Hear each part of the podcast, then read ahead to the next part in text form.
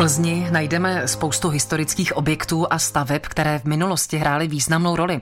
Patří sem určitě i jedna lokalita na Slovanech, která během 19. století měla dokonce nadnárodní význam.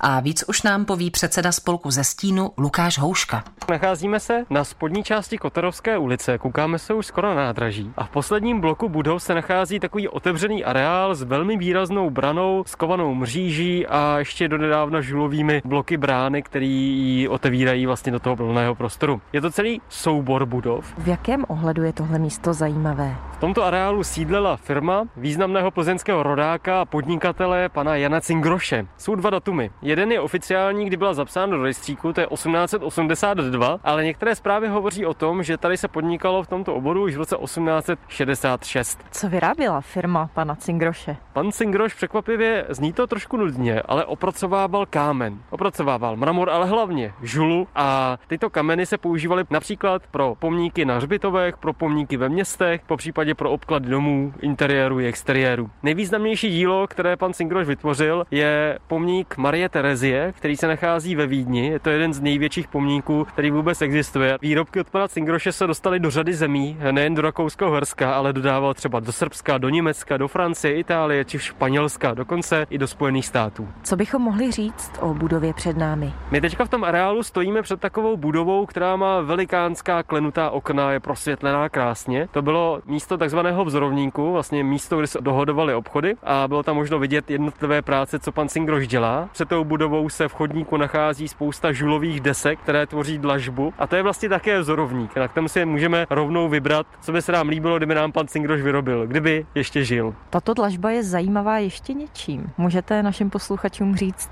čím konkrétně, kdo tady stál? Ano, přímo na místě před tím vzorovníkem se přijel podívat sám císař a přišel panu Cingrošovi předat speciální titul. Stal se takzvaným CK dvorním dodavatelem a kameníkem, který měl dodávat právě kamenické zboží pro císařský dvůr. Byla to ta nejvyšší posta v daném oboru, byl tedy vyhlasný a mělo to dokazovat to, že jeho výrobky mají tu nejvyšší možnou kvalitu. Co se týče setkání Jana Cingroše s císařem Františkem Josefem I., dochovala se nám jedna poměrně zábavná historka. On byl pozván na recepci na večeři s císařem, aby si tedy mohli společně popovídat a byla to pro něj vlastně jako taková podsta. Napsal si do deníku datum, ale zapamatoval si ho špatně, o den špatně. A tak jednoho dne seděl v hospodě u Knoblochů v Plzni v centru města a připravoval se na zítřek, nakoupil si novou výstavní hůl, vycházkovou, měl perfektně připravený šaty a chlubil se svým kamarádům, že se zítra chystá za císařem. Když to u Knoblochu zazvonil hlavní člověk od dvora, který zajišťoval právě ty kontakty a říkal se, co se stalo, proč není pan Cingroš u stolu, císař na něj čeká. Tak ten samozřejmě málem dostal infarkt, protože to byla katastrofa. Jak z téhle kuriozní situace Cingroš vybruslil? Se honem rychle hledala nějaká výmluva a nakonec se našla výmluva, že se mu udělalo špatně z toho, jak se těšil na toho císaře a že tedy se musel dát nejdříve dohromady, než panu císaři došel. Císař to vzal na vědomí a večeře potom teda normálně proběhla, každopádně z toho byla velká povídačka po celé Plzni na pár desetiletí dopředu. Říká Lukáš Houška, předseda spolku ze Stínu. Kateřina